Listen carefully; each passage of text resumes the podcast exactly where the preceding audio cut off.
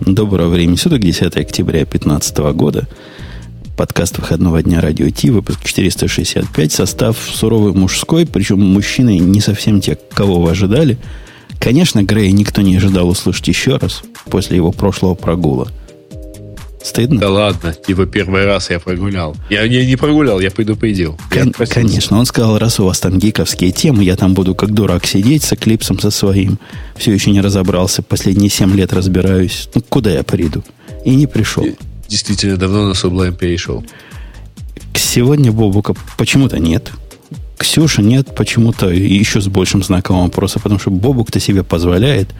Но Оксана-то была девушкой порядочной до этого момента. Теперь с нее будет совсем другой спрос. Вместо них двоих. Сегодня пришел к нам гость, который утверждает, что он уже и раньше был. Руслан, ты был раньше или опять был, обманываешь? Был. Нет, раза три или четыре. То есть сначала в форматах таких на полчасика, на 20 минут зайти. А потом тебя оставили до конца? Да, и был один выпуск, где я мешал жить всем цел, целый выпуск. Ты хочешь Короче... повторить этот, этот трагический эксперимент? Нет, я, конечно, ну, надеюсь, что все будет в порядке. Э, Руслан тут нам до шоу приставал, говорит, спросите, да спросите, мол, заиграй, да заиграй, как пьяный до радио. Из какой я компании? И после того, как он нам сказал, из какой он компании, мы вам не скажем. Э, потому что это позор, понимаете? Такие люди... У нас уже Ксюша есть из Фейсбука, а, а Руслан еще хуже. Но он на вопрос ответить не сможет и честь защитить не сможет. Поэтому давайте пойдем по темам, которые у нас более-менее обычные, не связаны с бурлением э, общественного мнения. И вы сейчас услышите, что я даже смог починить. Грей в прошлый раз Побок своими словами рассказывал вот это. Ну-ну. Сейчас оно заиграет. Сейчас оно дольше Давай. играет. Да. Это шоу создано при поддержке Digital Ocean. Digital Ocean – провайдер доступного облачного хостинга. Всего за 55 секунд и 5 долларов в месяц вы можете создать свой облачный сервер в одном из дата-центров, расположенных в Нью-Йорке, Сан-Франциско, Амстердаме и Сингапуре, и управлять им с помощью простой, интуитивно понятной панели управления или воспользоваться пользоваться мощным API. Начните прямо сейчас. Введите промокод радиодефис при регистрации и получите 10 долларов бонуса на аккаунт. Окей, смог. Это было трудно, вот, вот это все починить, потому что Эль Капитано со своими параноидальными защитами и поломанным MP3-плеером, который M-плеер, и с новыми названиями девайсов. В общем, я полчаса этим, 40 минут занимался. Ну, и, починил. Ну, кри, кривовато.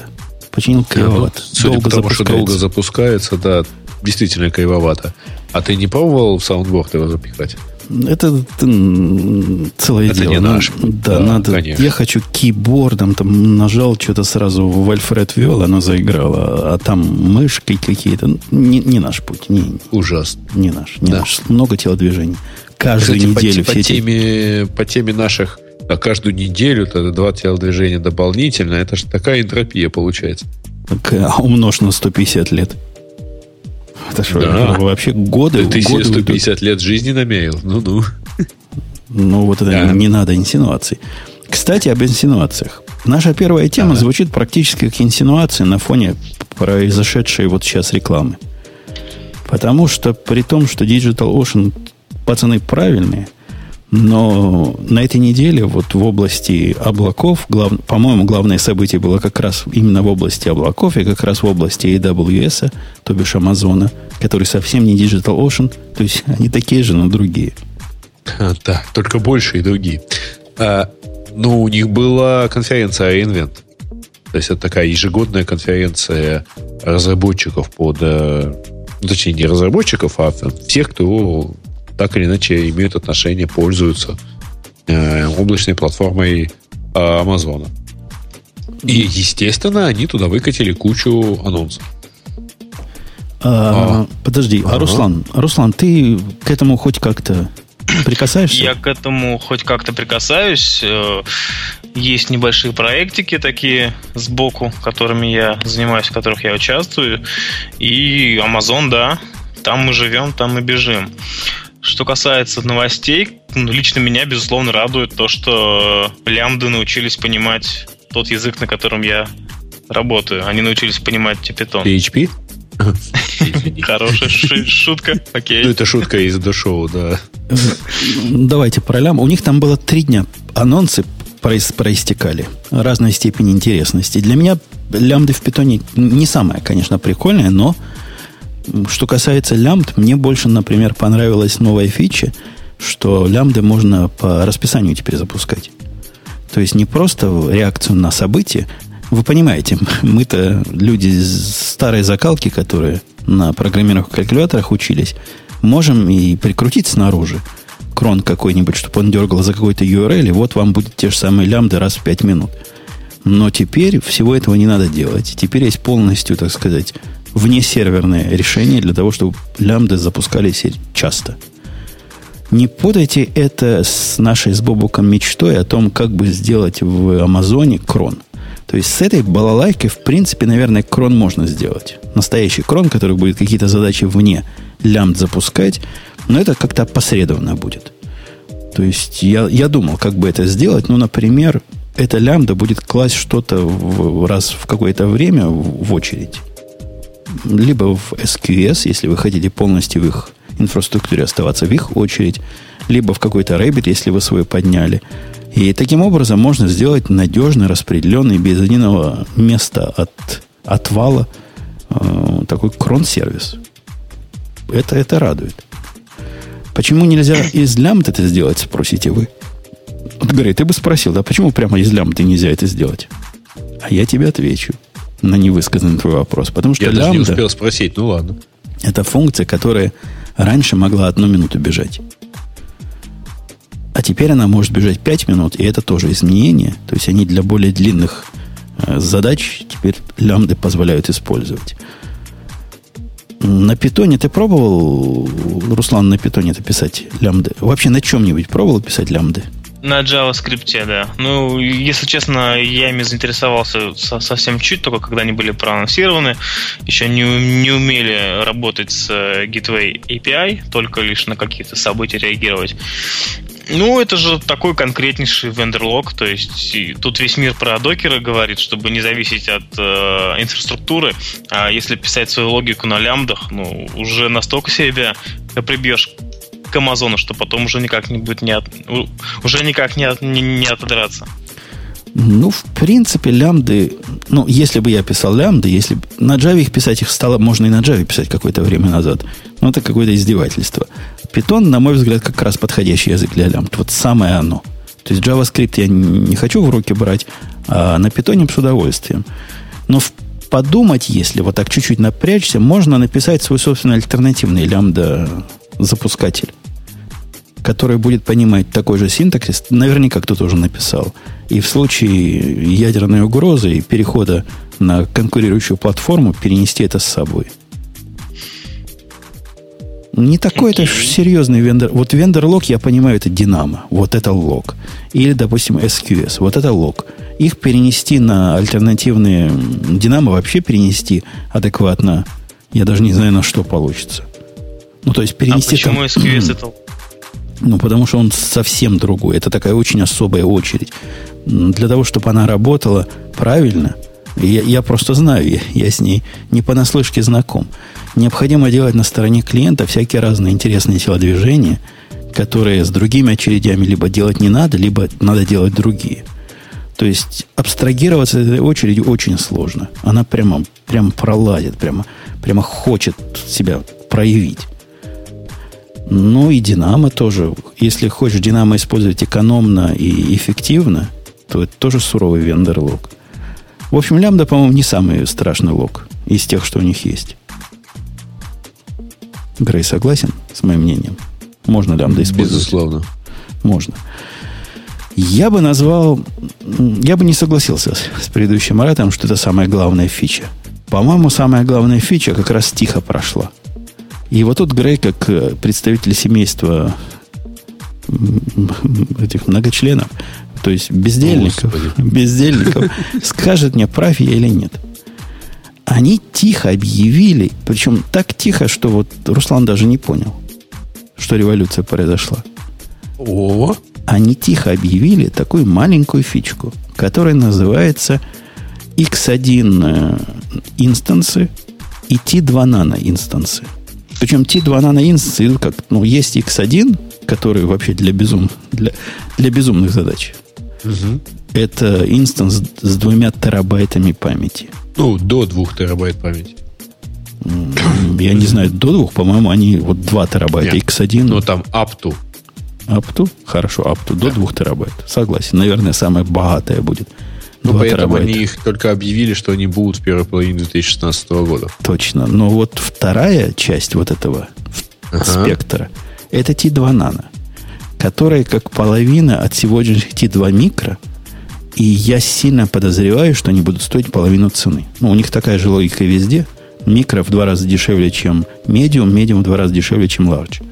То есть логика подсказывает, что нано должно быть в два раза дешевле, чем микро. Правильно? Ну, да. И И, тем более, что это и есть low-cost instances, да? и это означает, что instance это будет 512 мегабайт. Ну, это самый младший instance, на самом деле, у DigitalOcean. И она, Один, она э, будет стоить CPU дешевле. 512. Она будет стоить дешевле, чем Digital Ocean. Причем А. дешевле от просто дешевле в случае в случае, если это будет резерв, э, не резерв, on demand instance, она будет стоить там, по-моему, 4,50 по моим расчетам, 4,40. Чуть-чуть дешевле. А если она будет резерв, то есть если вы согласны ее целый год у себя держать, она будет стоить еще меньше, там порядка 3,5 долларов в месяц. Они потихонечку ударяют по, по площадям даже таких, э, ну, непрямых конкурентов, как DigitalOcean, мне кажется. И прочих дешевых VP, VPC, VPS, как они себя называют, все эти решения. Вот у нас же в прошлый раз был, в позапрошлый раз из Selectel. Это ведь и по Ага. ним удар тоже. То есть Ну, такая по ним это дешевизна. довольно условно. Ну, какая же дешевизна, так сказать, в долларах-то, извини. Да, если ну, в долларах это получится совсем-совсем дешево. Да. Ну, там, поэтому все те, кто привязаны к доллару как к единственной валюте, то есть не, не должны его продавать, чтобы получить рубли, например. Они, безусловно, наслаждаются низкой ценой, а все остальные страдают. Потому что для них это, вообще говоря, не так уж дешево.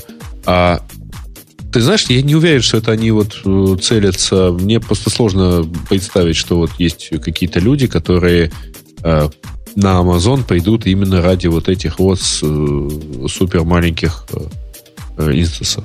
Почему нет? Смотри, рынок, вот Amazon же пытается всяких а- амачуров затаскивать. Вот, Руслан, как ты туда попал? Небось, фри увидел, что на год дают микроинстанс в свое время. у нас- Нет, там дело, дело было совсем не так. Просто нам надо было кодировать видео, а у них есть для этого сервис очень В общем, поэтому- не аматюр, он, если ты это хотел спросить у него. Он совсем, да, он совсем не так пришел. А я пришел именно через фри. Я посмотрел, думаю, что за балалайка в свое время. Да ты Когда-. Ну, это понятно. Когда они только выкатили EC2. Думаю, дай гляну. Посмотрю и гляну. Э, ну, я с тобой согласен, в принципе, Грей, не по той причине. Это вот если... Эти инстансы против DigitalOcean это как атомная бомба против э, муравья. Не в том смысле, что я преуменьшаю их значение DigitalOcean. Они крут- крутяки и растут, и, наверное, заметны на этом рынке. Но, тем не менее, рынки несколько другие. Кто приходит в DigitalOcean, тем плюшки, фишки и бубенцы, которые можно вокруг себя настроить за отдельные деньги в Амазоне, видимо, мало интересны. А здесь ты получаешь начальную цену вхождения совсем маленькую, а потом вокруг него можешь по нужде накрутить.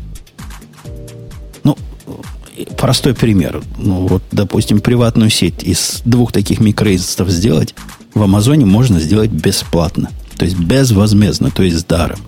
Firewall перед ним поднять можно безвозмездно, то есть с даром. Сделать к ним коннект из своего дома по- при помощи какого-нибудь IP-сека можно за уже за какие-то деньги, там будет долларов 30 в месяц. Но зато это один раз ты платишь за доступ к своему VPC, своему сегменту. Перед этим поставить load balancer будет стоить 15 долларов в месяц за конкретный, это так округляю цены за load balancer, но его можно сделать. Всех этих затрат, конечно, не будет в Digital Ocean, но и функций таких тоже там не будет. Ну, по-моему, вот все, что было выше сказано, это одна из тех причин, почему э, люди вы, выбирают сервисы подобного DigitalOcean, потому что когда я в первый раз увидел AWS, то есть, ну, это же так с полпинка не разберешься. В DigitalOcean можно вообще ничего не знать, зайти в веб-панель и все понятно, как э, получить работающую виртуалку. Э, с Амазоном надо сесть и и разобраться, понять, э, что э, все, все его внутренности в той или иной степени. Поэтому то, то, что они сделали какие-то более дешевые тарифы, это, конечно, клево, но я не думаю, что это как-то приведет к миграциям народа в, в Amazon. Ну, не знаю, а я думаю, что это поможет просто раздать, ну, распродать то, что сейчас не продается. То есть э, у них там, там, если у тебя есть задача которая явно там, ради которой тебе жалко поднимать отдельный инстанс, то вот тебе вот совсем-совсем микро, подними, пожалуйста, себе, если тебе надо, это вот буквально там с точностью до процессора. А, э, слушайте, а там на самом деле довольно много у них э, вполне себе красивых объявлений. Было. Конечно. Вот, например, объявление, которое прошло мимо публики, которое, на мой взгляд, с точки зрения цены и опущения цены ну, в любой адекватной системе, которая построена в Амазоне, гораздо более существенно, чем нано-инстансы, это то, что они называют EC2 спот-блоки, которых можно определить для uh, duration какой-то. Ну, то есть определенное время они будут твои спот-инстансы, которые ты можешь несколько заказать, например, там хочешь 20 инстансов, спот. Ну, спот, вы помните, что такое, да? Это когда ты торгуешься, это такой вторичный рынок. Кто-то продает ненужное, ты это покупаешь. Раньше ты их мог купить за те деньги, с которыми сговорился, но они могли пропасть в любое время. Вам, вам ничего не напоминает возможность их купить на конкретное время, то есть на гарантированное время? Не? Ничего не напоминает? А я вам скажу, Нет. Google ну. такую фичу выкатил спотовые инстансы Гугла, я не помню, как они точно называются, они вот продаются на, по времени. И не скажу, там, если от 1 до 6 часов, по-моему, они все на час продаются. Хотя вот зуб не дам. Но у них это был большой плюс, за который мы его хвалили, а Amazon ругали. Вот теперь в Амазоне можно сказать, я хочу, чтобы у меня было всегда 10 инстансов, каждый из которых работал по часу, при такой-то цене, ну, если получится, оно тебе само их купит. Ну, то есть, если ты цену адекватную бит оффером там совпал, то будет у тебя экономия может быть фантастическая. То есть у меня был случай, когда я таким образом на два часа не так давно купил несколько устаревший инстанс. Да, там в основном всякое такое ненужное старье продают, как в Tiger Direct но раз 15 дешевле, чем ее обычная цена. Ну, когда она продавалась еще. То есть какой-то C3, там, что-то экстра large, терпыр, там 8 экстра large, что-то такое совершенно чудовищное. За ага. каких-то 15 центов в, в минуту. Угу. То есть это, это крутая возможность для оптимизации своих, своих затрат. Так что смотрите, этот спот флит и инстансы, которые на, на какое-то время позволяют даже не самым продвинутым. Но до этого вам как надо было? Надо было сильно готовить программу к тому, что instance может в любой момент упасть. Теперь вам надо готовить программу к тому, что instance через час или через два или через шесть упадет. Это как бы уже совсем другое дело, уже какая-то детерминированная ситуация получается. Это очень ну, круто. У меня сложилось впечатление, что они скорее предлагают если ты, тебе надо, чтобы вот у тебя там отработало за 2 часа, то и купи себе на 2 часа, и все. Ну да, купи себе такую на 2 часа. Но mm-hmm. если не отработает за 2 часа, то всякая приличная программа должна понимать, что упала, ну да, может упасть. У тебя-то контроля нет, тебя, ты не можешь ее придержать еще, тебя снаружи дергай и выключили свет, понимаешь? Угу. Мне понравилось на самом деле приложение под названием Web Application Firewall. Да, как оно тебе? это у них там два. Ну, это такое вот, это как бы два направления у них получалось. Одно еще для большего, там, для большей крутизны в облаке, а второе направление, типа вот этих нано-инстансов и Web Application Firewall, э, они больше вот как-то для совсем тех, кому просто веб-хостинг нужен, по сути. Но вот это, о чем ты говоришь, называется WAF. Этот Ага. WAF пока еще не выкатен, то есть его еще не дают. Но можно, по-моему, уже подписать. Не, еще даже нельзя подписаться на, на предпросмотр. Они позволяют создать application level фреймворки, э, фаерволы. Я Ну правильно да. понимаю? Ну, о, я таким пользуюсь на Cloudflare, э, поскольку ты, ну, поскольку когда ты закрываешь Cloudflare э, свой сайт, то ты э, по умолчанию там весь трафик пускаешь через них, и э, это позволяет закрыться от э, довольно большого количества известных уязвимостей, э, включая там уязвимости WordPress, например, и так далее. Вот.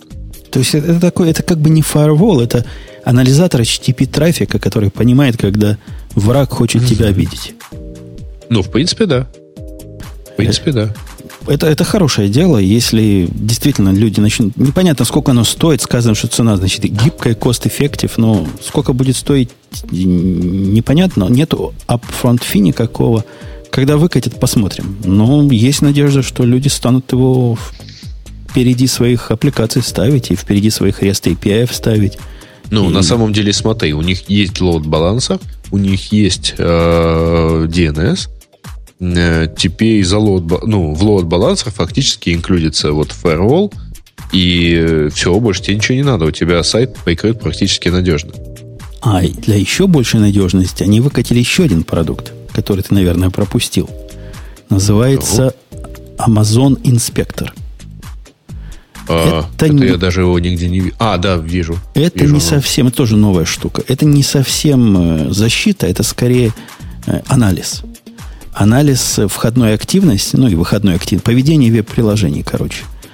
Для того, чтобы вовремя определить угрозы. То есть она стоит впереди, анализирует весь входящий, выходящий, видимо, трафик.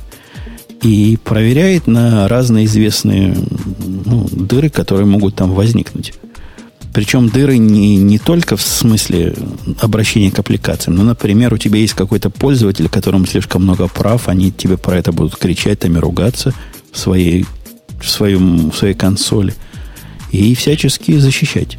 Подожди, у меня вообще сложилось впечатление из описания, что они, ну, фактически это сканер известных веб-уязвимостей. Ну, видимо, так. Видимо, и- и- и- я не уверен, работает ли он в режиме реального времени или в режиме анализа логов потом. Это трудно понять. Или в режиме анализа э, твоих установок и твоих характеристик.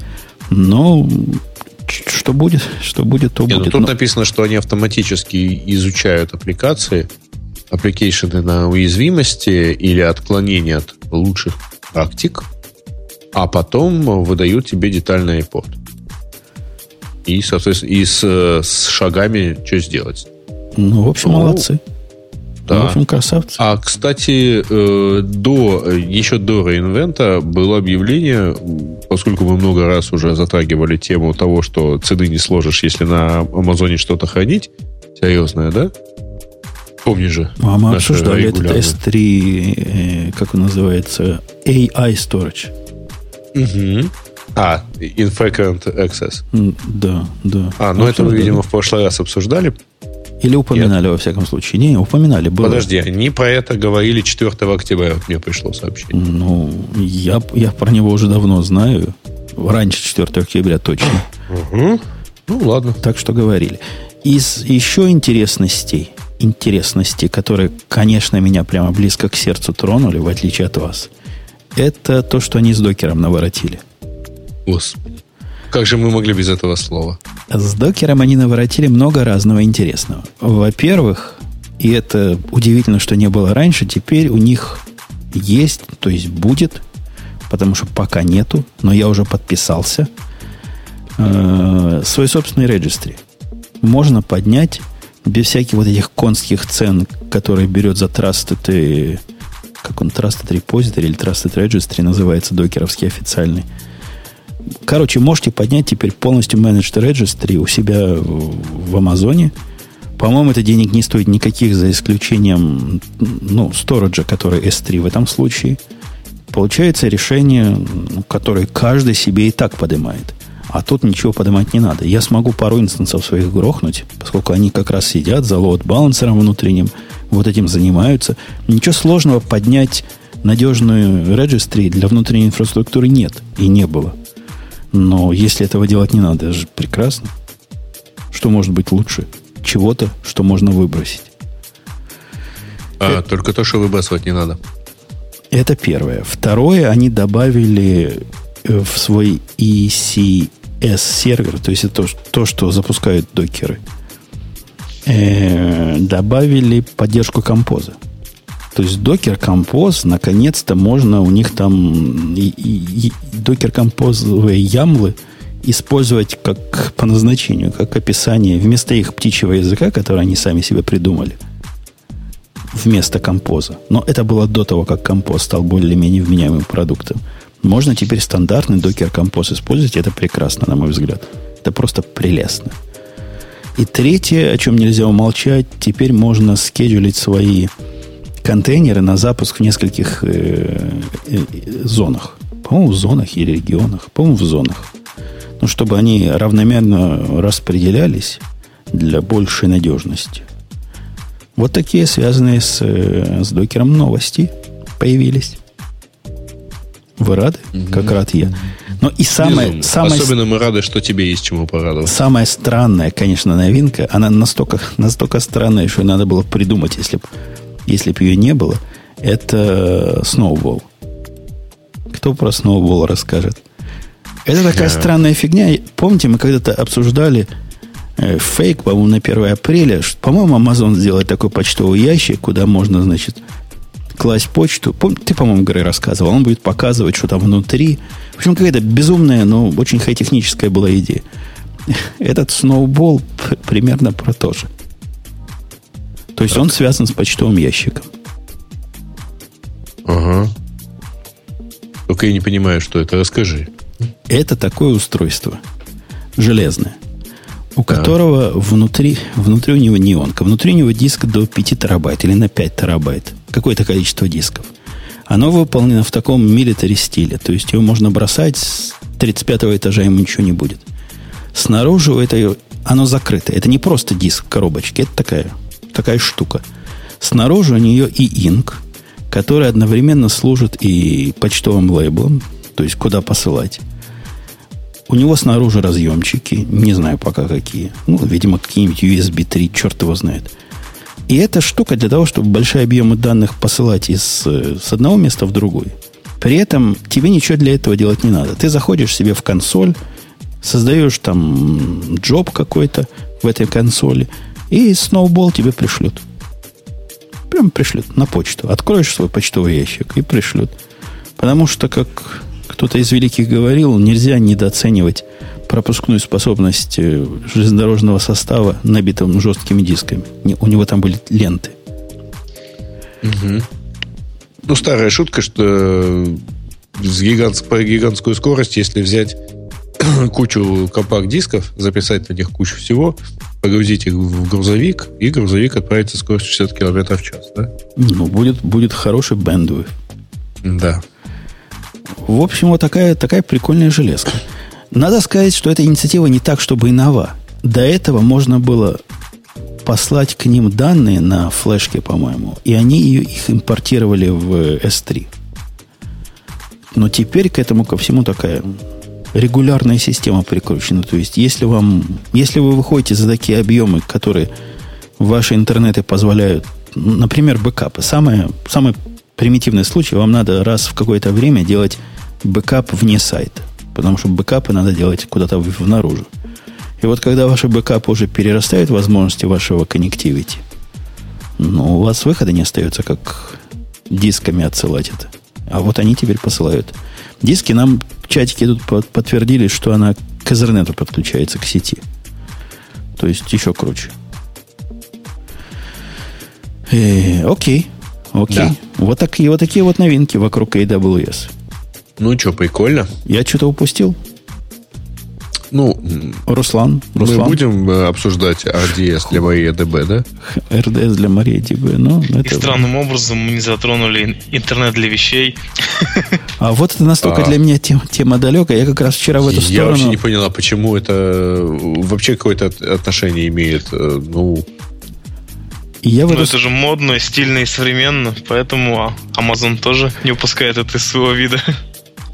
И а... тут так странно сказано, что AWS IoT, вот этот Internet of Things, а где-то я читал, что его называют Internet of Useless Things.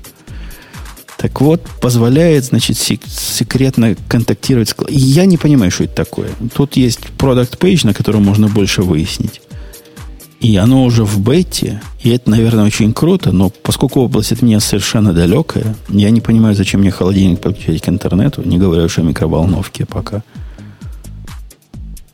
Ну, я могу себе предположить, что это такое. То есть э, это некая, некий набор там э, технологий э, типа там, для хранения уведомлений и машинного обучения, э, которые вот по, э, ну, скорее всего понадобятся, если ты строишь какую-то там вот ту самую Internet of Things э, приложение. Ну, то есть, если ты раздаешь народу кучу датчиков, которые куда-то должны сообщать, а ты с этими данными должен что-то делать. И, видимо, там, раздавать их обратно. Я не очень понимаю, почему это такая отдельная область. Что именно я делает думаю, что это не областью? отдельное. Не, я думаю, что это просто наработанный паттерн э, какого-то количества э, сервисов, э, который просто позволяет сказать, что, ну вот, скорее всего, э, если вы делаете некий публичный сервис, у которого в качестве поставщиков данных выступают какие-то там датчики типа, э, я не знаю, фитнес-браслетов или весов или еще чего-нибудь, а дальше вам их надо как-то собирать и как-то с ними что-то собирать с этой, э, что-то с, эти, с этой кучей сигналов делать там на своей стороне, то вот скорее всего вот там, вот это вы скорее всего будете использовать. Такое стандартизированное использование, чтобы дальше ты не думал о том, что как действительно ты с этим будешь делать, а сконцентрировался на, может быть, как, там, какой-то своей конкретной необходимости. Э, несомненно, мы все их новинки не обозрели. Тут есть такие штуки, которых я вообще не понимаю. Но ты, Руслан, там видео декодируешь. Может, ты с Firehouse и с их знаком? Рядом, рядом как-то по без, бессмысленности для меня они стоят. Но я понятия не имею, что это такое. То есть я имею понятие, но не могу оценить, насколько лучше стали или у Kinesis стримы, у которых Extended Data Retention, или, я не знаю, какие-нибудь какие другие штуки. То есть у них такая большая вселенная, что живя в ней всегда, с самого начала, я и до сих пор использую, наверное, процентов 50. Подозреваю, что ты используешь чуть больше, чем весь остальной Amazon, да, судя по твоей оценке. Почему? Ну, 50% не всех мощностей, но всех разных вариантов наверняка. Во всяком случае, половина из них мне знакомы не понаслышке. А если знакомы, значит, я с ней чего-то конкретное делал. Ну что, давайте в другую сторону. Давайте съедем с Амазона и Microsoft. Э, окей. Ну что, у них есть две новинки. И я за ними так внимательно не следил, поэтому я вам дам. Мне, мне казалось, что есть э, Surface, вот этот самый Pro 4, который как старый, только лучше. И есть, конечно, Surface Book, который вообще наше все. Должно Я, если быть. честно, пропустил и то, и другое, но зато, ну, по крайней мере, там успел посмотреть. Так, э, очень много было восторженных воплей везде, везде, везде по поводу Surface Book, поэтому я уж там, хотя бы по диагонали, но пробежал, про что это. А я даже посмотрел выступление этого чувака. Это какой-то ну, позор. Ты герой? А, даже это, так? Это реально, это просто реально выходит угрюмый какой-то инженер абсолютно прибитой жизнью и явно не видевшей женщины последние 10 лет. И вот с таким унылым лицом рассказывает чего-то, при этом ему там в речи, видимо, маркетологи написали, когда говорить э, восторженные слова. Он не те слова говорит, что Apple. Видимо, ему тоже маркетологи написали, там amazing, там не говорите, потому что это будет копипаста. Поэтому говорит другие восторженные слова. И вот он с таким же грустным лицом эти восторженные слова время от времени приговаривает. Это, Слушай, это было ну, чарующее Я, я думаю, после Тима Кука, который умудряется шепотом восклицать, а, я даже не знаю, как это там еще характеризовать, то, в общем, хотя да, я помню после э, какой-то из презентаций Apple смотрел презентацию Google I.O. И вот знаешь, как, это как фальшивые елочные игрушки. Выглядят так же, тоже блестят, но не радуют.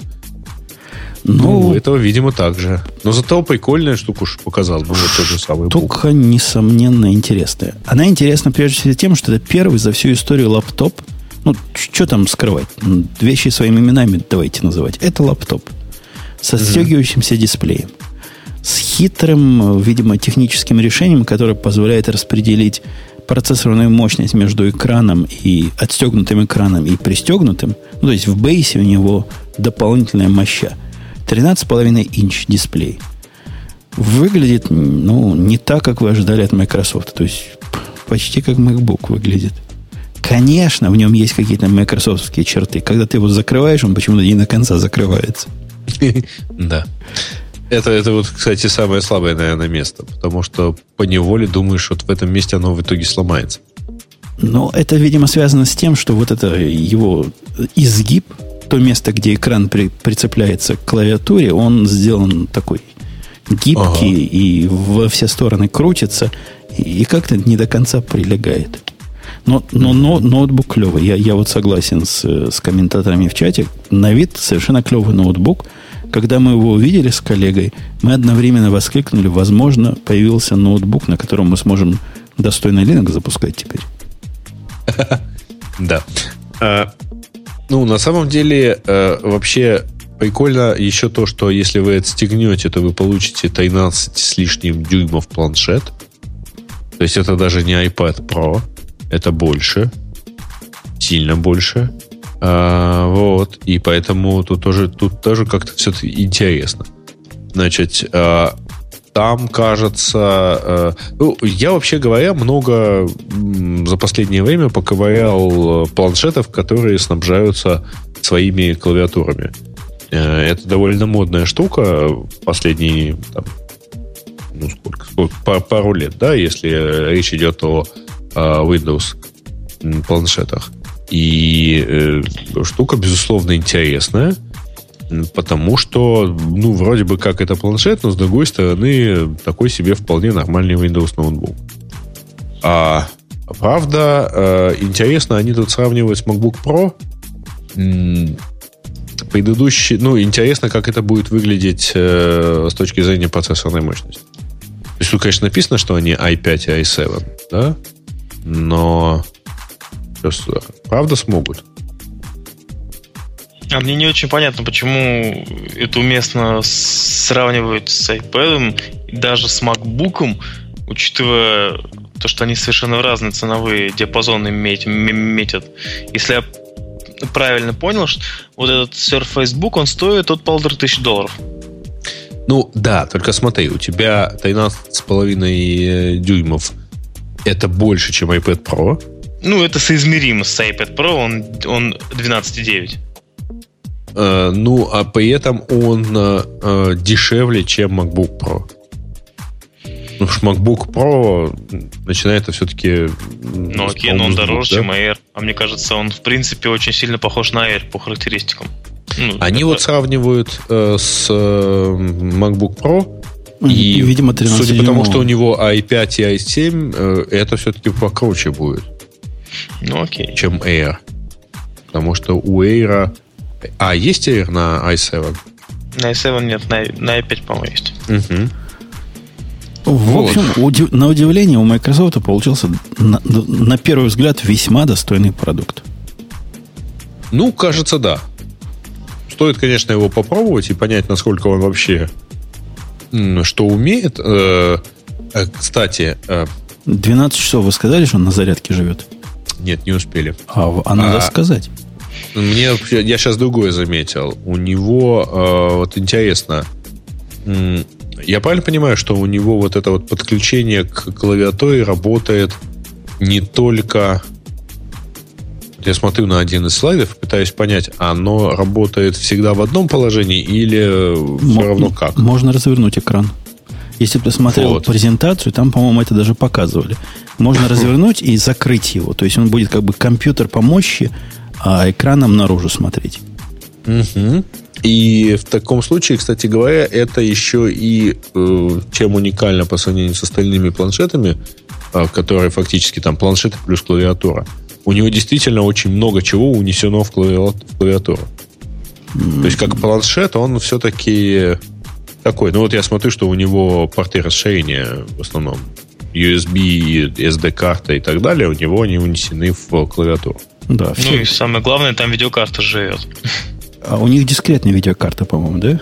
Да, ну, а- они не, не говорят какая-то, поэтому... Подожди, GeForce. говорили Nvidia, я, я читал. Да, ну, Нет, ну какой GeForce, бренд, неизвестно. Какая именно стоит видеокарта, неизвестно. Ну, но это слушай, понятно, что это не какая-нибудь там 8800, да? Менее. Она, понятно, по весу столько же, сколько весь остальной Ну, планшет. да, то есть, вроде как. видимо, это не, не игровой ноутбук. Да, то есть они об этом совершенно ничего не, не говорят, так что, видимо, не позиционируются как игровой планшет. А вот интересно, кстати, а, я, честно, я не смотрел презентацию, поэтому я вот сейчас листаю слайды и думаю, а, Да, ты долистал до Они- слайда, где этот скучный мужик стоит. Вот он с таким лицом, опустить вниз там по слайдам, где-то в середине. да, да, не-не-не, я видел, меня сейчас заинтересовало другое, я понял, что с каким он лицом. Ну, вау, Starts Now, это, слушай, мы же это знаем несколько лет уже как. А, я долистал до слайда про трекпэд.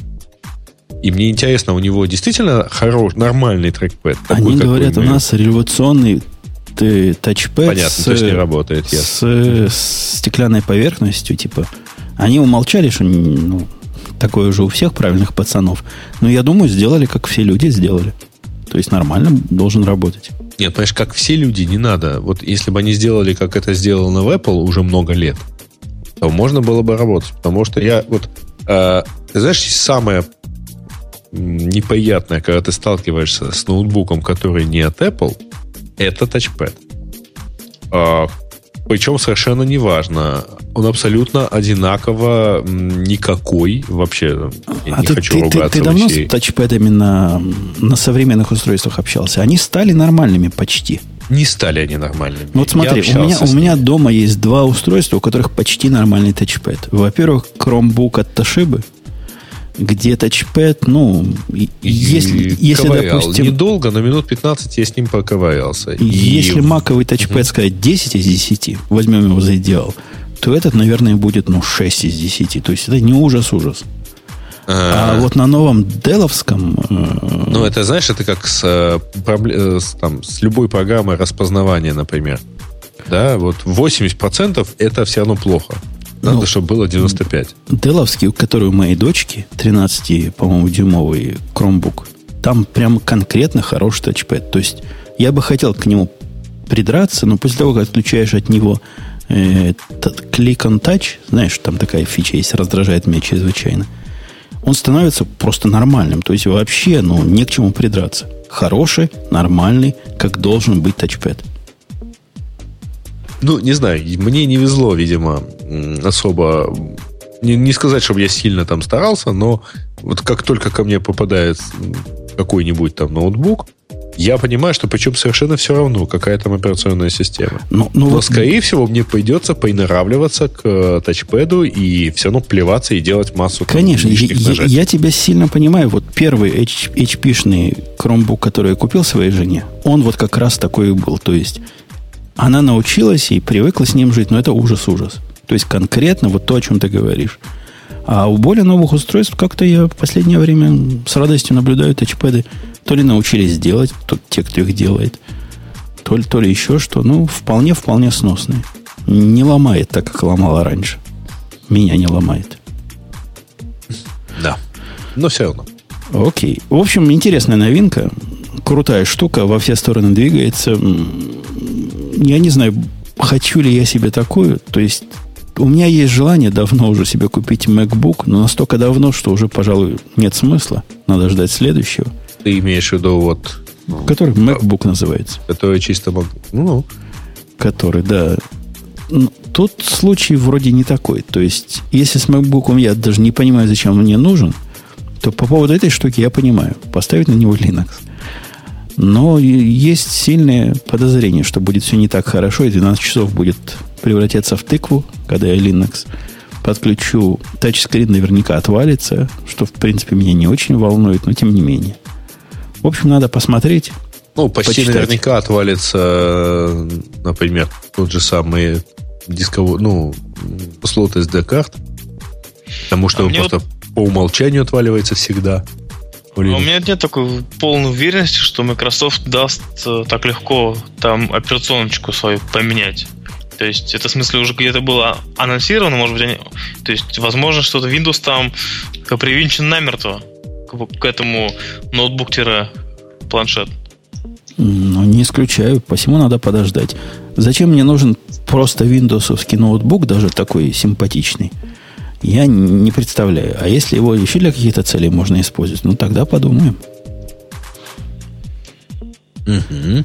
Окей. Э, по так. поводу э, Surface, который 4, Pro 4. Кто-нибудь что-нибудь про него знает? Или мы просто упустим, потому Слушай, что никто не читал? Ну, по-моему, он, по-моему, он точно такой же. Ну, это просто Surface Pro 4. И все. Они, конечно... Попытка выйти на рынок планшетов у Microsoft. Ну, они добавили Pen. Ну, не Pencil, а Pen, понятно. Вот такой вот решили, так сказать. Я не знаю, они э, сознательно туда шли. Но на самом деле Surface Pro это такое... Э, они почему-то его сравнивают с Air, хотя понятно, что надо сравнивать с iPad Pro. Э, Может, когда и... писали эти обзоры, еще iPad Pro не было. Когда же писали обзоры? Три дня Подожди. назад. Три дня назад. Ну, уже был. Ну, то есть понятно, что он уже точно был анонсирован. Вот. Окей, давайте в другую совсем сторону. Вот совсем в другую сторону. В сторону Твиттера. Да. Который собирается разогнать не бездельников, а настоящих рабочих пчел. Как это может быть? Твиттер. Они, значит, что? Там Дорси вернулся. И сразу... Ну, он не вернулся на самом деле. Он просто был назван наконец. Он э, несколько, некоторое время по пару месяцев э, выполнял обязанности временного э, гендиректора, а теперь он станет постоянным. Окей, okay. вернулся в постоянные директора. Или пришел в постоянные директора и сразу закрутил гайку. Он yeah. собирается разогнать кучу... У меня даже язык не поворачивается моих коллег-инженеров называть бездельниками, но он считает, что не бездельники. И слишком много, значит, набрал Твиттер жирку – и слишком много инженеров у них, нам бы их проблемы. У них, значит, переизбыток программистов. А ну, я далек от темы Твиттера. Хотел бы поинтересоваться, а может быть в курсе вы, у него как вообще дел, дела в плане денег? То есть у него монетизация, так правильно понимаю, даже реклама не ушла, да? То есть, может быть, эти все нововведения... Не, не, не, подожди. Если ты не в курсе, у них основная монетизация началась сильно до рекламы. Ну, они, они продавали за немаленькие деньги доступ к э, потоку твитов. И да. достаточно успешно на этом жили. Э, плюс они добавили рекламу. Эта реклама сейчас достаточно активно раскатывается. Плюс они продолжают продавать э, доступ к потоку твитов для самых разных вещей. Они строят много медиа вещей, ну, вещей для медиа измерений, например, это достаточно хорошая популярная штука. А сейчас они э, хотят сильно уменьшить свое количество. Э, но я вот тут вот залез в статью посмотреть. А, слушайте, а действительно, у них 4100 э, сотрудников. И у них 137 миллионов. Это вдвое больше за два года. Они вдвое э, выросли за два года. А, подожди, а... я отвечу на вопрос-то, собственно, который был задан, с которого ага. начал свою телегу. 137 миллионов у них потерь, то есть убытков чистых убытков. Я не уверен, что это совсем уж плохо для компании такого размера, которые, в принципе, декларируют себя как растущие. Может, это временное явление, но, тем не менее, с точки зрения их SEO, видимо, они должны не терять, а зарабатывать деньги. Слушай, подожди, во-первых, они давно перестали расти. Нет, они Если... растут. Они увеличили, сказано где-то, я не помню, в этой статье или нет, что их штат увеличился в два раза, а при этом проценты пользователей выросли на 15. По-моему, за 2015 э, год. Подожди, выросла меньше, чем на 50% за два года. Ну да, А 15%, user 15% за этот год. То есть Да. как-то они растут. Это уже не взрывной рост, я согласен. И, видимо, 137 миллионов потерь на уровне 15% роста кого-то справедливо пугает. Ну, с учетом того, что монетизация это не растет даже, я думаю, и на 15%. То есть а, вряд ли успевает даже за э, вот этим ростом по количеству пользователей. Так что, в принципе-то, они его такие. Им стоит задуматься, на самом деле, про это. А, А. что ж там 4000? Ну, сказано, что вот это... Да, что у них делает вто- э, последние 10 человек, да? Сказано где-то, что не совсем справедливо глядеть на Твиттер и говорить, вон, 4000 программистов, что же они все пишут. Большая часть этих программистов это из приобретенных компаний. То есть Ну, не, не, во-первых, большая часть из них вообще не программисты. Ну, то есть, не э, у них всего 4100 сотрудников, из которых половина включая инженеров. уборщиц. Да, да. половина инженеры, то есть 2000 инженеров.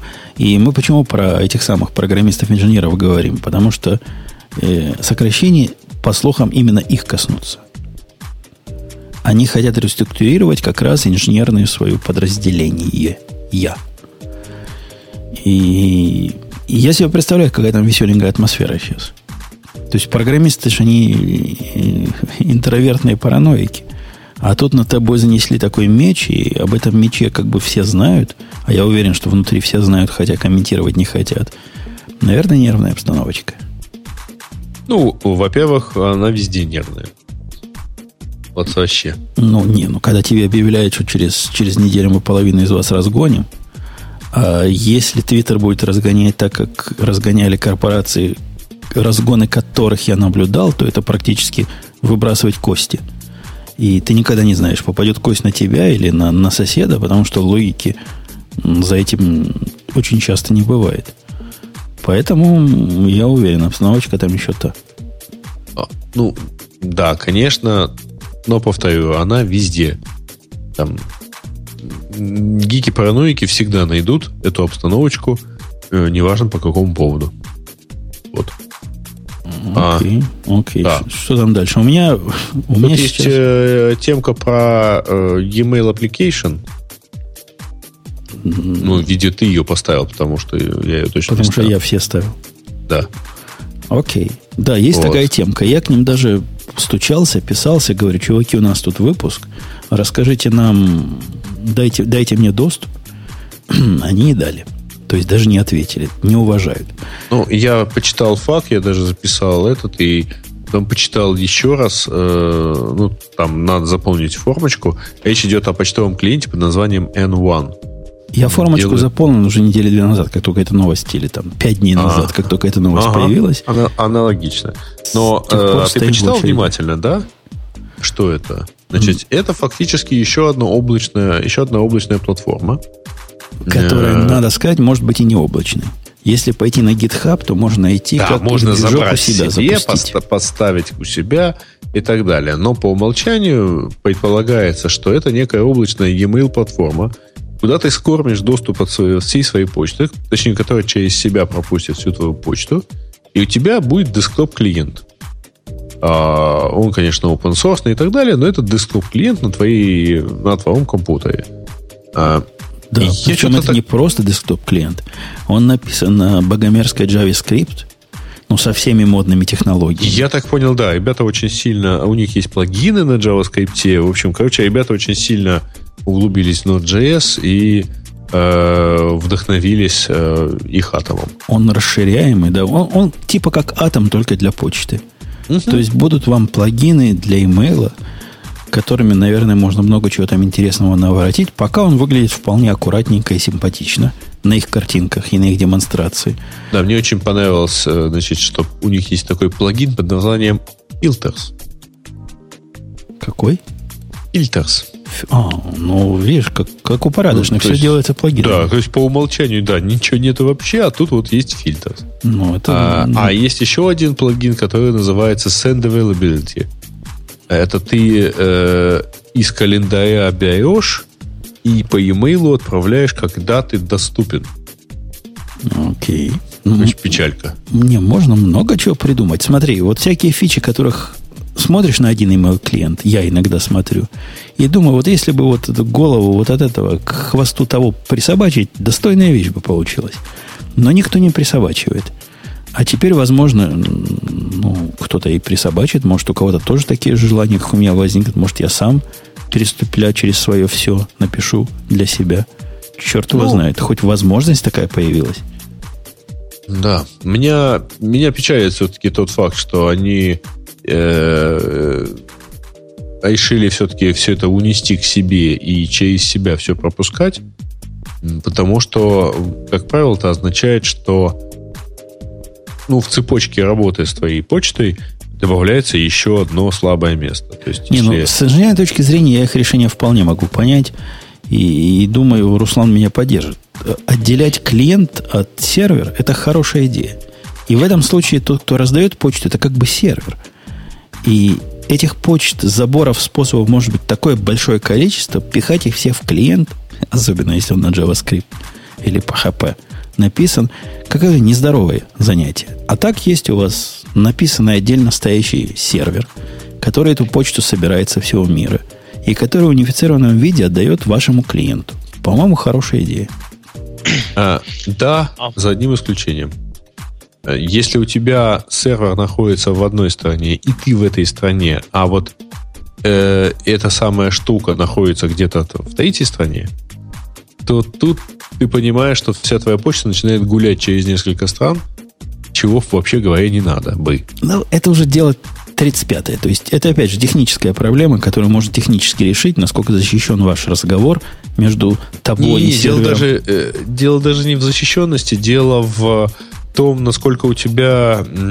Latency, что ли, тебя волнует э, почты? Нет, меня волнует больше надежность. То есть... Да, ну, а, поставь, ну, поставь себе вот этот их сервер в количестве двух экземпляров в каком-нибудь... Это ты уже предлагаешь гиковское решение. Ну да, в каком-нибудь А гику, вообще говоря, несложно SMTP настроить. Или там... Ну, так, ему несложно настроить, но толку-то не будет в купе с этим клиентом. Если хочется этим клиентом пользоваться, придется их сервис. Да, да, да, да, Руслан, ты пытался сказать, тебя Грей перебил нагло. Да, я на самом деле хотел задать один простой вопрос. Он почту локально вообще умеет держать, вот без отдельных плясок с запуском э, этого сервера proxy где-то у себя? Потому что, то есть, зачем люди пользуются десктоп клиентами, а не Gmail или чем бы это ни было еще, потому что очень часто почта нужна э, офлайн, чтобы она была у тебя на диске и все было хорошо. Если у них как вообще с этим? Я вот не очень это Нет, понял. Я думаю, что у них есть э, кэш. Ты же понимаешь, мы же никто же этого не видел. У них же из-за OLM Demand э, никакой опции попробовать нету. Я в Твиттере а... видел одного человека, который говорит, мне пришло уже код. Код их пришел. Один. Ну, прикольно. А, ну, при этом получается вот что. А, безусловно, у них есть какой-то локальный кэш, и ты сможешь там в самолете, например, поработать с этим, а, со собственной почтой. А, но а, я тут как раз а, другой имел в виду, когда говорил, что оно находится там в другой стране и там latency и так далее. То есть понятно, что тебя это не волнует, если ты с почтой и с этим сервисом находишься в одной стране. Да ладно, по, поставь, себе, поставь себе сервер, и будет тебе радость. Или они поставят себе какие-нибудь за CDN и будут во все страны раздавать через Акама, через ближние серверы. Это решается проблема, если она О, действительно кстати, есть. будет интересно посмотреть, как они повесятся на, на этом, потому что это же не просто, э, так сказать, статику раздать, которая не, ну, которую клиент не пишет. Ну, мне кажется, ты переусложняешь. Проблема latency высокого в почте мало кого волнует. Ну, придет она тебе через минуту или через минуту и 100 миллисекунд. Ну, кому? Ну, Не-не-не. 100 а миллисекунд вот это, через нет, океан подожди, перейти. Вопрос как раз, как раз не в 100 миллисекундах или даже не в минуте. Вопрос а, может случиться там э, с тем, что у тебя э, эта вся конструкция на сервере далеко от тебя, не коннектится к тебе вообще. Ну, это вопрос тоже инженерный, технический, надежности и, и доступности mm. и всякого прочего, чего всякие правильные пацаны вот из Твиттера повольняют, они к ним пойдут. Расскажут им, как решить, если он еще не решен. что-то пометуя падение твита много лет назад, если уволят именно тех, кто был за них от, а, ответственным. Кто на роли писал? Ну, из-за кого чуть не появился плев.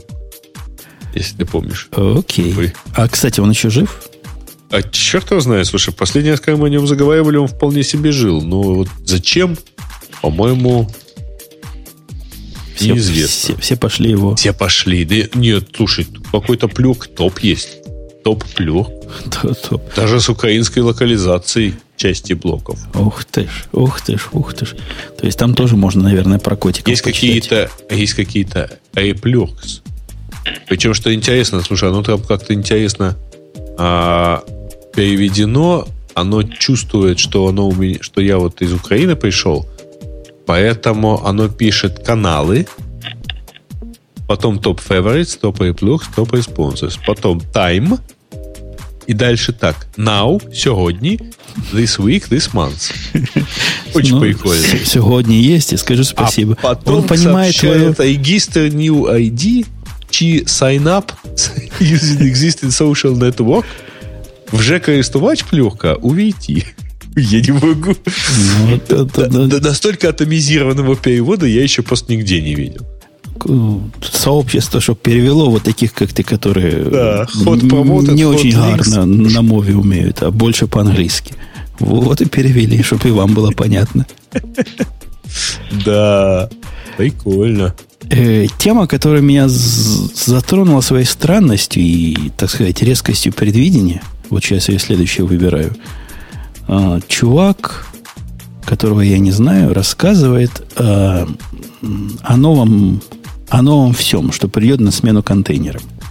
Ага, я, я подозревал это. Шулер. Синклер Шулер, он CEO и кофаундер Appendra. Appenda. Appenda. Appenda. Ага. Вот. Leader in Enterprise Platform as a Service. Он рассказывает интересную, в общем, такую не довольно спорную, но любопытную идею. Суть его посыла в том, что Сегодняшнее э, вау, которое вокруг докера наступает, это временное явление, переходный период. И контейнеризация при помощи засовывания в закрытые такие штуки кусков операционной системы – это тупиковый путь. Тупиковый путь он утверждает по, ряд, по разным причинам. Во-первых, это размер. То есть, какой бы ты маленький образ ни сделал, ну, он маленьким реально не получается – и какой-нибудь базовый образ, ну, он там говорит 800 мегабайт аппликации твои весят. Не, ну, есть там разные относительно маленькие образа базовые, но, в принципе, Debian, по-моему, 200 или 300 весит, что-то такое, который меньше Ubuntu. Э, размер это первое. Почему его размер так волнует, я не очень понимаю. Ну, допустим, ему важен размер. Скорость. Тут тоже вопрос такой открытый. Он утверждает, что когда ты докеровский контейнер запускаешь, он поднимает, значит, ненужные тебе сервисы. Как-то он не очень представляет себе, как докеровский контейнер работает, мне видится. Но если у тебя вот этот unikernel, а unikernel это означает взять программу и вкомпилить в нее все, что хочешь, чтобы она могла прямо на железе работать, то есть все библиотеки, все куски, которые тебе могут понадобиться, все-все-все – туда закомпилировал. И, и радуйся. Это значит новая модель. Э, security, ну, ему кажется, что станет лучше. Хотя, по-моему, это просто произойдет перенос. То есть из уязвимости контейнеров, которые сейчас есть, у тебя будет уязвимость твоих юникернелов. Насколько одно лучше другого мне сказать трудно, но будет, видимо, иначе. Э, совместимость. А что за проблема у него с совместимостью? Черт его знает, что он имеет в виду под совместимостью, но эти будут еще более совместимы. То есть, я так понимаю, сегодня, чтобы запустить докер, тебе нужна какая-то совместимая программная платформа, которая умеет запускать докер. А эта штука, значит, может на чем угодно запускаться, потому что все свое даже, с собой даже без носит. операционного, даже вообще без операционной системы, да, видимо? Ну, кто, кто-то же ее запустить должен. Ну, ну а, а что, есть операционная система, под которой не запускается докер? Хотел сказать Windows, но уже под macOS, например. Под ней докер не запускается, под ней такая-то матерь нужна. И то, что раньше называлось boot to docker, а теперь называется, э, по-моему, тран... Докер машин. Не, не докер машин, у них теперь какое-то общее название для всего этого. Для Mac. То есть, есть вот эта вот вся фигня у него расписана, чтобы взять и запуститься на Mac OS, что ли? Нет, чтобы запуститься на чем угодно и не тянуть за собой куски операционной системы. Не, на самом деле тема, тема интересная. Сейчас я пытался найти одну штуку, но что-то у меня не получается найти. Вот несколько лет назад, когда еще докера и в помине не, не было, все жили и радовались Zen и KVM, э, набирала некую популярность такая тема для как, зап, как запуск своих приложений напрямую э, в Zen, ну, в, как DOM-U, э, без вот этой прослойки в виде операционной системы. По-моему, Postgres э, научили так запускаться, но я сейчас не могу найти, как говорится, пруфлинков. В общем, было 2-3 таких больших приложения, которые были адаптированы под э, работу напрямую с Э, как это сказать, то есть напрямую с виртуальной машиной, минуя э, слой операционной системы. Видимо, автор статьи эту идею... Курил ту же траву. Да, курил ту же траву, и ему нравится то, что э, то есть операционная система и ее сервисы, ну зачем нам эти лишние вещи? Давайте делать без них. Да. Да, а, давайте. Оно, Теперь любоп... у нас Ага. Я хотел сказать, что любопытно, что есть тут два абсолютно противоположных направления, в которых двигаются мысли людей по теме, как бы не использовать докер. То есть, во-первых, все впендюрить в аппликацию. Это его способ. И сделать аппликацию таким супер-пупер приложением. Кстати, и в докере тоже пытаются такое делать, особенно любители Go. Как бы создать такой контейнер, в который, значит, только то, что надо заложить. Сильных проблемы размеров волнуют. Вот я их проблем не понимаю, но сильно они их волнуют. Размеры образа. Какой-то фетиш. А второй подход это как сделать традиционную виртуализацию настолько легкой, чтобы о докере никто не задумывался. Мы обсуждали в свое время то ли интеловский, то ли IBM проект, который, по-моему, интеловский. Вот в эту сторону. Ну, а докер пока живее всех живых. Со своей вот такой частичным включением операционной системы методом дистрибуции. И да, а, то, что в Маке есть докер, правильно ответили, это я чат читаю, что ну, он, конечно, есть, но в таком же смысле есть, как любая другая линоксовская программа есть. Если вы поставите виртуальную Linux машину, то будет вам там и докер, и все, что хотите, что у вас есть в Linux. Но сказать, что он есть в Маке, это ну, загиб. Есть клиент в Маке, который умеет работать с сервером – но с докеровским хостом, который на чем угодно запущен, да, это да. Но докера как системы контейнеризации для Мака нет. Да, ты, Грей, хотел выбрать что? Я хотел, не поверить, что я хотел добавить немножко рекламы, причем бесплатной. А, реклама, не знаю, насколько э, вы следите за новостями тех, кого с нами в этом подкасте нету, но э, у нас Маринка запустила, почти запустила свой собственный новый бизнес. И в частности, э, ну, понятно, Жень, тебе оно не надо вообще, но, может быть, э, слушателям подкаста будет интересно. Она разработала дизайн еженедельника.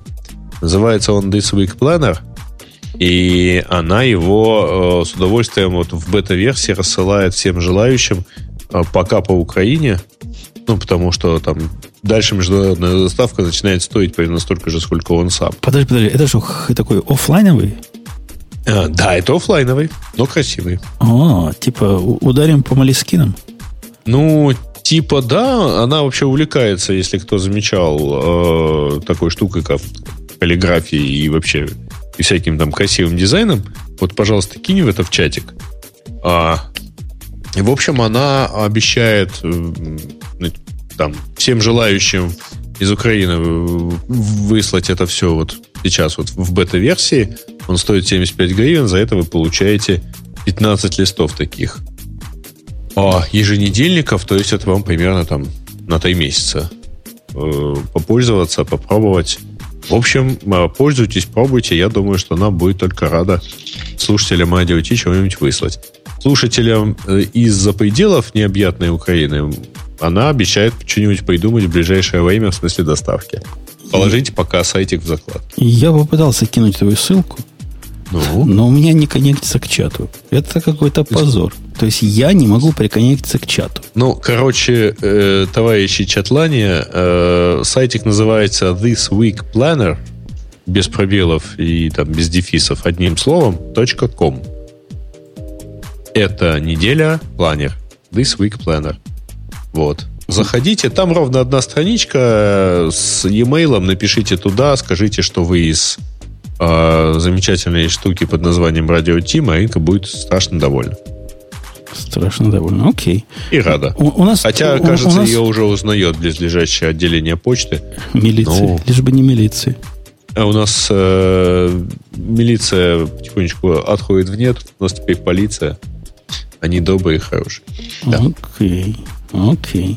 Вот, И- в общем, пожалуйста, пользуйтесь. Да, а чатик действительно что-то, я не знаю, только у меня ли не работает. Нет, нет, у меня тоже он сломался. И Я даже не пробовал пойти, поэтому, Что-то, поэтому говорю голосом. что-то где-то не так. Поэтому я теперь не вижу все, что вы пишете. И это, и это, конечно, грустно. Оп. Ладно, давайте посмотрим дальше на наши темы. Это, значит, и реклама. А я, кстати, по поводу рекламы. не- это скорее антиреклама. Из жизни события. По целому ряду причин, которые связаны с нашим генеральным спонсором, и Грей мне, наверное, оторвет язык, если я расскажу, но я, как человек порядочный, рассказывать пока не буду, я им дам время это залатать. Но, в общем, они меня сильно напугали. И косвенно это, этот испуг, как человека параноидально, вынудил меня купить себе железный фаервол. Ага. Купил я себе, не поверите, теперь- и теперь у специальный него- железный фаервол, который И теперь, у у меня тебя дома стоит. неправильно работает, да? И хочу всячески порекомендовать параноикам. Мне писали в Твиттере, я говорю про Зюхель э, UW20, по-моему. То есть такая бюджетная модель, которая позволяет, по-моему, до 100 мегабит VPN строить. Ну, у меня Connect 50, поэтому мне 100 мегабит не показались большой проблемой. Это его как бы главная разница между тем, который следующий. И стоит, по-моему, 300 долларов. Тут больше 400 позволяет совершенно замечательная вещь, если у вас есть пару ночей разобраться в их птичьем языке. Вообще он сделан совершенно удивительно. То есть это какие-то инженеры делали... Это не хищники для чужих. Это инженеры с повернутой головой делали для других инженеров с повернутой головой. И это, и это что-то странного. То есть, то есть реально странный интерфейс, странная терминология, странное решительно все. Но после того, как вы с этим странным совсем разберетесь, красота прям нечеловеческая. Крайне советую. Ну, достаточно сказать, что я этой штукой, я, человек, ненави- ненавидящий сисадминов, смог поднять э, без всяких проблем IPsec туннель в AWS. Причем такой redundant ный туннель, то есть который умеет падать на, на, на свой бэкап в случае чего. Ну, поднял с- такой не forwarder, но эта штука позволяет некоторые домены форвардить свой собственный DNS. Ну, куча мелких, кроме фаервола и продвинутого NAT а, и продвинутых групп, и более-менее вменяемой системы управления с чудовищным интерфейсом. Ну, фич, фичи много. Прям красота красотецкая. Особенно 140 долларов, если вспомнить, оно стоит. Тут это очень удачные 140 долларов, которые я потратил. Да. Только теперь у тебя педаль как-то странно работает, да? Ну, про педаль ты уже пошутил, мы уже услышали в прошлый раз. А, Какой в прошлый раз? В прошлый раз меня не было. проблемы, проблемы у, на- у меня многие сервера стали вдруг кричать, что недоступны, недоступны. И вот тот сервер, это я про радио сейчас говорю. И тот сервер, который занимается чатом, тоже вдруг стал недоступен из Америки на время. Видимо, что-то глюкнуло у DigitalOcean. Сейчас я зашел, на вид все в порядке. Не знаю, насколько чат вернулся. Сейчас попробую вступить. Да, чат вернулся. Это что-то у них глюкнуло. Ну, Так что- может быть, у них есть какие-то... А, э, на самом деле, Конечно- я конечно, уже трансляция. следить. У нас так... Конечно, и трансляция падала, потому что если вы были к этому серверу подключены, и он перегрузился, а упали два сервера из десяти и поднялись, то да, то у вас были проблемы. Угу. Ну, там на самом деле получается как? Они сейчас регулярно, во-первых, они апгрейдят свой, э, ну, регулярно что-то апгрейдят. Во-вторых, а у них еще там типа переезжает AMS1 в MS2, то есть они выключают один из дата-центров. Вот это как-то в прогрессе. И я, честно говоря, просто махнул рукой, потому что при нашем количестве инстансов там держать в голове, какой из них на какую версию гипервизора пытается апгрейдиться, ну, просто нет никакого смысла. А апгрейдят они это в основном по выходным. Да. И если, у, если у кого-то пропал звук, то вы моего ответа все равно не услышите, поэтому я вам не буду даже рассказывать, Достаньте как его гвоздь из ушей и попробуйте другим ухом. Угу. Но вот те, кто в чате, которые читают тех, кто пишет, что пропал звук, посоветуйте им переподключиться, потому что, судя по всему, они быстро поднялись, быстро упали, быстро поднялись. Отжались, короче. Да. Окей. Ага. А, кинь тогда им ссылочку все-таки. А там уже кинули, пока, пока мы это самое. Ой, прекрасно. Доб, добрые люди с, на слух набрали и утверждают, что ты в своей стихии. Почему ты в своей стихии, я не знаю. Особенно после моей речуги про Зюхель. Видимо, в рекламе, не знаю. Хотя ты, да, ты дольше рекламировал. Да, ну, хотя моя реклама сомнительная. То есть, если вы простая домохозяйка, ни в коем случае не покупайте эту балалайку, потому что вы ее тут же сдадите обратно. Она нечеловеческая. И все простые домохозяйки в нашем чатике утерли набежавшую суровую мужскую слезу. Угу. И окей. А сколько, кстати, вы, вы вот специалисты по security, когда ты находишь у кого-то, что ты считаешь дырой, и знаешь, как ее починить, и не терпишь, не терпится тебе своим знанием поделиться с обществом, ну, чтобы они также не, не оказались уязвленными, как и ты уязвлен был до починки. И сообщаешь э, провайдеру о проблеме. Сколько надо выждать, чтобы они приняли меры? Как принято у приличных людей? Э, ты у кого это сейчас спросил? Ну, может, вы в курсе. Я просто не знаю, сколько... По-моему, три дня, нет? Спасибо, что ты нас считаешь приличными людьми. У меня был только один подобный Э, случае я нашел баг в, в как это называется, в личном кабинете банкинга того банка, с которым я, я работал, баг был просто эпичный, то есть перебирая в урле айдишники, можно было спокойно получать вып выписки любого клиента этого бан банка. После того, как я им об этом сообщил, прошло недели три пока они это исправили. Так что я даже не знаю, сколько надо ждать. Ну, в ответ на то, что приличные люди сразу сообщают, я сразу им сообщил. Но сообщать всем остальным это палка о двух концах, потому что, ну, поскольку я не хочу сообщать, я даже намекать не буду, но это сильно прямо для, для злодеев лакомая тема была бы. Посему, да, конечно, кто-то защитится, как защитился я, и всем бы советовал тоже. Ну, вы понимаете мою, мою проблему. Я дам им еще, пожалуй, недельку. Хотя думал, вначале за три дня они справятся. Но что-то как-то не...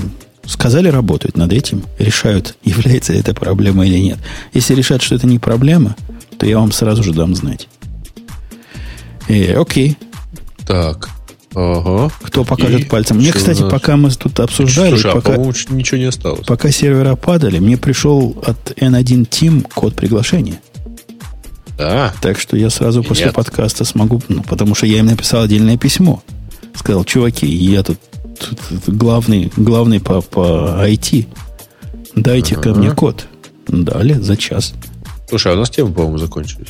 Да ладно, не может такого быть. Как?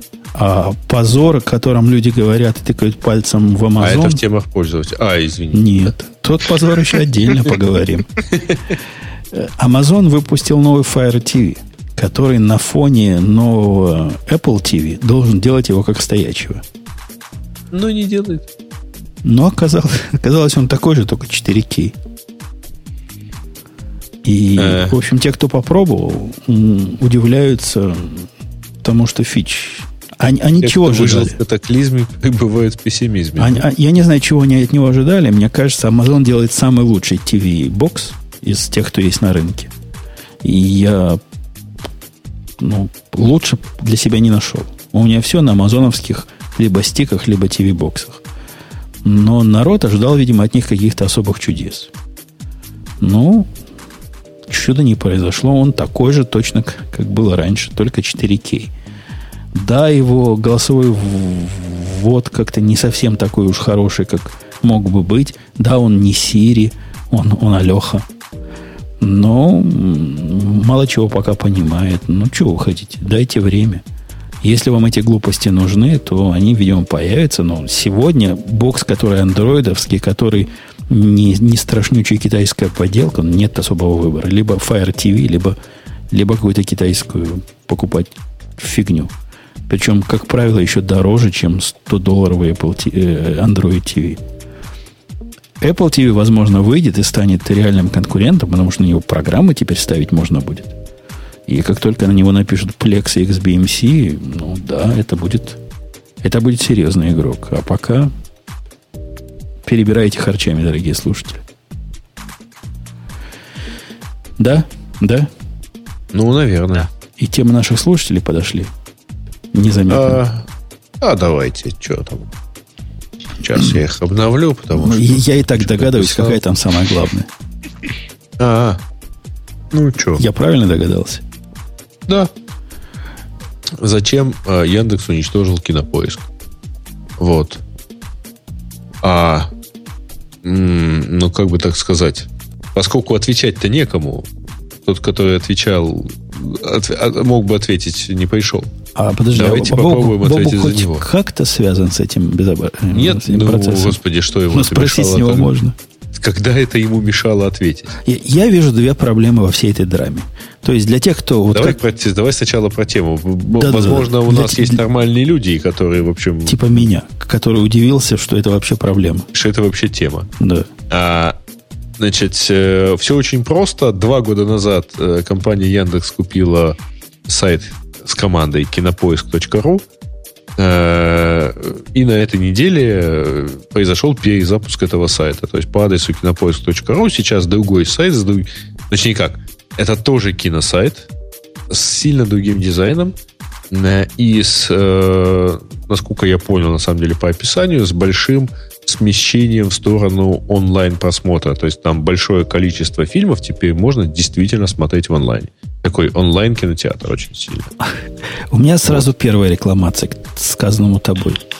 Ну. Я когда прочитал, я тему читаю пользователей за день до подкаста, решил же зайти посмотреть, что же за безобразие там случилось. И первое впечатление было, что этот сайт просто закрыт для заграницы поскольку он настолько не работал, то есть он не работал вообще, понимаешь? Я не мог на него зайти вчера, чтобы посмотреть, что там происходит. Сегодня он худо-бедно открывается, но худо-бедность у него такая плохая, что неочевидные элементы, которые там есть, всякие ссылки, кнопки, на которые так глядя не скажешь, они должны быть активны или нет, с моей скоростью неочевидности остается. Кликаешь на что-то, ничего не происходит. Минут через три, может, что-то откроется, а может, нет.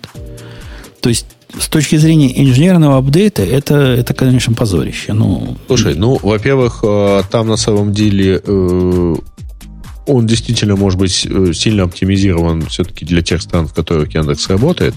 Да нет, не судя, судя, потому, судя по тому, что я читал, люди тайм-ауты по всему миру получают, включая Россию. А, опять-таки, там, видимо, были еще какие-то технические вопросы в момент выкатки. Ну, сейчас, сейчас он конкретно для меня, я не могу сказать за всю Одессу. Я не, в Одессе Москвы, открывается нормально. Из Москвы не пробовал, но для меня он работает прям медленно. Вот реально медленно. Ну, я, я тебе не готов отвечать, почему он для тебя работает медленно, правда. Ну, Значит, вот ну, и Артур, он из Москвы тоже туго пашет. Я читаю чатик. А, а я не читаю, видишь, как мне хорошо. Короче, не знаю. Не знаю, в чем дело. У меня вот он сейчас открылся, ну, нормально, как, как любой другой сервис Яндекса. Э, я, конечно, не показатель, потому что у меня 100 мегабит. Вот, вот, в, мега, в 100 мегабитах дело, это когда сайт открывается 2 минуты. Ну, ты, ты, ты это сам. Вот я сейчас зашел. Кинопоиск.ру. Да. Ждем, ждем со мной. Белый экран. Все еще белый экран. Все, о, появился первый марсианин. Заняло сколько? Секунд пять, да, я разговаривал? Прикольно. А у меня, э, а у меня, кстати, никакого марсианина на первой странице нет. А у меня на первой странице в кинотеатрах Москвы, он, видимо, понимает, что у меня кинотеатры Москвы самое интересное, марсианин. Теперь я кликаю на марсианина. Успеваю внимательно прочитать ссылочку там со всеми параметрами, которые выделяются, пока он не прыгнул на марсианина. Секунды две. Ну, объяснить это 100 мегабитами, это ты, ты будешь рассказывать этим самым. Я не знаю кому. Слушай, знаешь, Детям что самое печальное? Садике. Я тут кликнул на уведомление, оказалось, что три человека на меня там подписались. А, Ладно. Люди, вы зачем это сделали? Ладно, допустим, Кто вы такие допустим его медленность это временная проблема. Значит, Яндекс нет, смотри, д- докупит а... серверов и доставит. Угу. Значит, э, разумеется, народ возмутился. Э, разумеется, а что этому народу делать на самом деле, если у него поменяли... Э, я вообще ни разу не кинофанат, но я знаю людей, которые очень много там сидели, и, э, разумеется, люди, которые там сидели много-много-много лет, э, читая так, читая эдак и, и так далее, они теперь жутко возмущены. Ну, то есть все уже вспомнили, да, Дуров, э, верни стену. А у меня, я помню, был совершенно... Еще когда не было никакого кинопоиска и ВКонтакте, у меня был замечательный опыт на эту тему. Когда большой сайт, сайт с большой постоянной аудиторией переехал с, одного с одной версии движка на другую, и несколько кнопочек сместились, потому что чисто сложно было физически э, обеспечить полную идентичность дизайна, ой, сколько я услышал про то, что вот это теперь работает совсем не так, как это работало еще две минуты назад. Верните все нам немедленно. Нам же сложно на два пикселя вправо переместить мышку и кликнуть ты, туда. Ты, ты, ты вот зря упрощаешь. То есть я, как человек, который заходит на кинопоиск раз в жизни, вот через второй раз зашел, может, или третий, поскольку я на IMDb захожу, должен сказать две вещи. Во-первых, когда ты, ты знаешь, что IMDb продан Амазоном, да, давно, давно уже. Ага. Это амазоновский проект. Они не вызвали, по-моему, не вызвали такого гнева, когда получили этот сайт, и они как-то содержат его в эволюционном виде. То есть улучшают, да, действительно, загоняют на свой просмотр, но как-то это, видимо, не так навязчиво Я делается, как делается ну, в Яндексе. Просто, нет, подожди, это ты просто не, немножко не в курсе. Значит, дело в том, что вот у меня здесь рядом открыт отзыв от э, Леши Экслера, который признанный там кинолюбитель э, и так далее. А, и он как раз э, сильно критикуя кинопоиск, э, он, ну, новую версию кинопоиска, он как раз отмечает, что хуже сделали только MDB, в результате чего он от Pro-версии отписался. И пользуются бесплатной, потому что в бесплатной были буквально косметические изменения с сохранением традиционной навигации. Ну, бог его знает. Я, То есть там тоже я на MDB просто хожу время от времени и ни разу не Ты помню. Ты тоже в бесплатную версию ходишь, да? Ну да, да. Я даже не знал, что у них бывает платные. Там есть IMDb Pro, такая большая, развесистая, значит, с инсайдами и чем-то еще. Ну, короче, для, для тех, кому хочется совсем глубоко жить в этом. Что касается моего личного мнения, вот моего умпутуновского мнения, человека, который не является каким-то киноисследователем и подсевшим на кинопоиск старой версии, кроме скорости, я как-то... Я хотел бы их пнуть за что-то. Но, по-моему, все тут нормально. То есть такого, что вау-вау, ужасы, ужасы, кошмар, наверное, есть у людей какие-то поводы и причины так кричать. У некоторых людей. Но для меня, простого человека, который зашел посмотреть на кинопоиск, увидел марсианин. Ага, пошел по нему, как бы все, мне все понятно. Вот тут же рецензии, тут же отзывы, тут же кто там что играет, тут же какие он места занимает, вся информация. Все как-то близко, понятно, просто я ну, какой-то я, видимо, не тот use case для того, чтобы ругаться. Я, я не знаю, что тут ругать. Кроме скорости, которая, конечно, позор. Ну, э, опять-таки, э, основная масса народа, которая возмущается, это масса, та масса, которая туда ходила более-менее регулярно. И да, они сейчас, ну вот я несколько раз там, ну, может, раз 10 попадал на старый кинопоиск. Да, он сейчас совершенно иначе выглядит. Правда, э, надо сказать э, честно, все-таки все то, что вы видели на старом кинопоиске, так или иначе вы видите и на новом, просто в другом дизайне.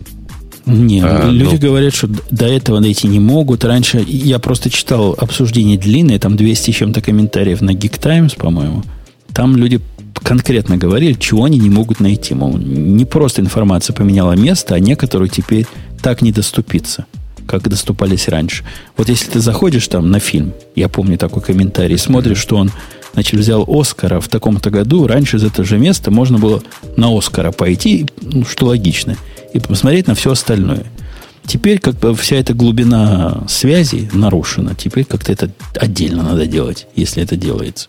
А здесь э, в действительности можно, конечно же, возразить, что ну не факт, что общепринятым поведением было как раз вот с этого Оскара пойти и посмотреть вот все Оскары, а потом еще все Оскары на там, 35 да, не, лет может, раньше. оно было не общепринятым, но оно было expected.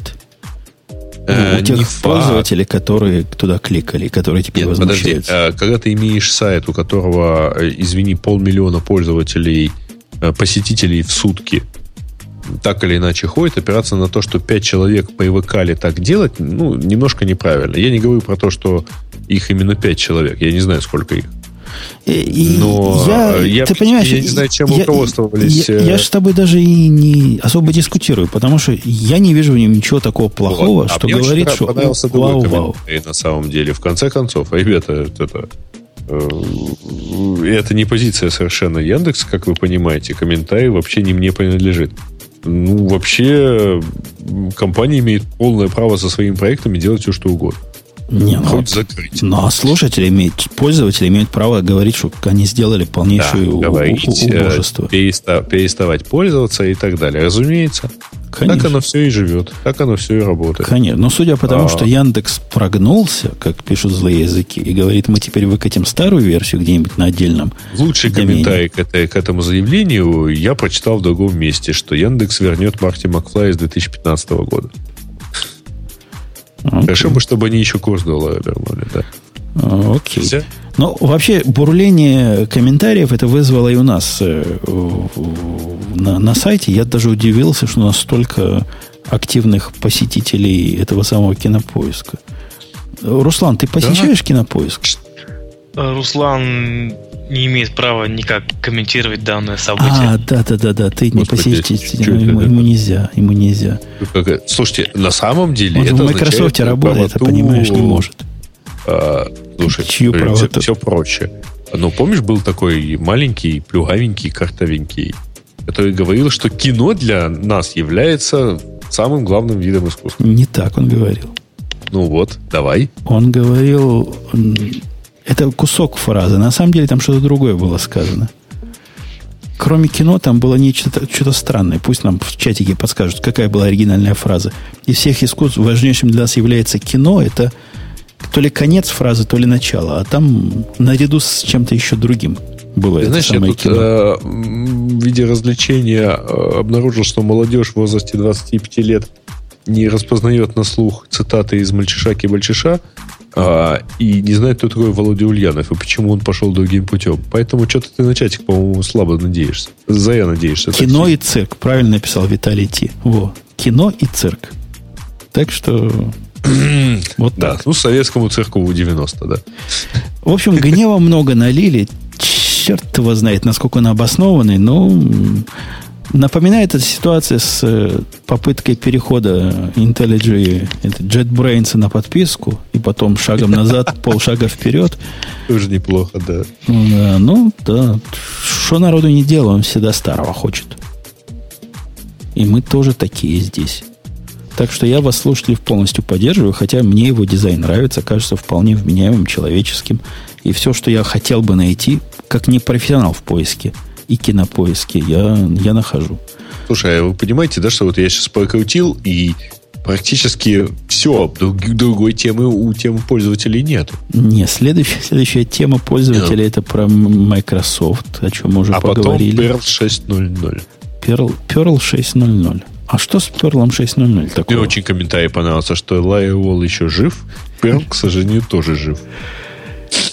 Райтовные программы. Спасибо. Это очень здорово. О, ты смеяться будешь. У меня коллега, тут я, я же вводил на работе второй язык, ну, для написания скриптов, там всякого ага. прочего, я ввел питон.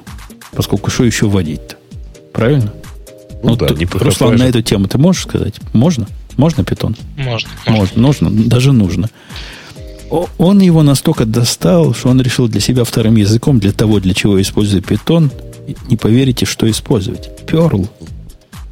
Перл, говорит, мне Перл ближе. Есть, где бесполезные, совершенно бесполезные вещи. Да? Реклама водки по русскому телевидению и обфускатор Перла. Вот-вот. Но в, в тех количествах, на которых он, он пишет, во всяком случае, вот что-то такое, это не язык. Ему надо нечто, что чуть получше баши. И в этом смысле Perl, наверное, вполне имеет право, когда скрипт на 5 строк. Да, чуть получше. Чуть получше баши. все еще жив. Не то чтобы жив, его все еще поставляют, да, вместе с операционными системами? Ну, я знаю, многие а... контейнеры поднимаешь, смотришь, что они тянут за собой. Они почти все тянут за собой и Python, и Perl. Потому что питон не так ну, давно питоном стал понятно, там довольно молча. много чего начинает писаться уже на питоне. Там, даже десктоп-класс приложений. А я, кстати, может быть... У меня потому что было стойкое ощущение того, что Python, он не факт, что будет стоять на голой системе. Ну, если это Ubuntu, естественно, он там будет. Но в общем случае тебе никто его не гарантирует. А вот Perl это прям не, не, такой Python 2, Ubuntu это как раз вполне себе общий случай, если мы говорим про там, ну, ну, вот в этом общем случае, в современном свеженьком Ubuntu тебе никто не гарантирует. В Digital Ocean конкретно был скандал у нас в комментариях. Я скандалил с каким-то чуваком, который возмущался, что Dio не ставит питон в, в каком-то убундовском 15, да, не помню, да, вот об этом я говорю. А вот Perl это прям настоящий такой, то есть он, вот баш есть и есть, и Perl тоже будет, то есть можешь быть уверен в том, что твой скрипт будет работать где угодно, потому что Perl есть где угодно. Да, но это все ж лукавое. Потому что на самом деле, как только, ты, как только у тебя скрипт вырастает больше, чем за три строчки, вот я на себя со стороны питона смотрю, ему какие-то уже зависимости нужны. Мои конкретные скрипты, например, без э, плюмбума и requests не живут. То есть у меня во всех скриптах оба этих есть. Ожидать такого можно только если ты сам накатываешь свои сервера ансамблем, и этот ансамбль тебе накатывает все, что надо. Либо, если ты делаешь, как делаю я, и запускаешь все это в контейнерах, тогда они с собой приносят все, что надо. Посему я бы особо не, не верил. Не доверял операционной системе, которая все, что надо, для тебя принесет.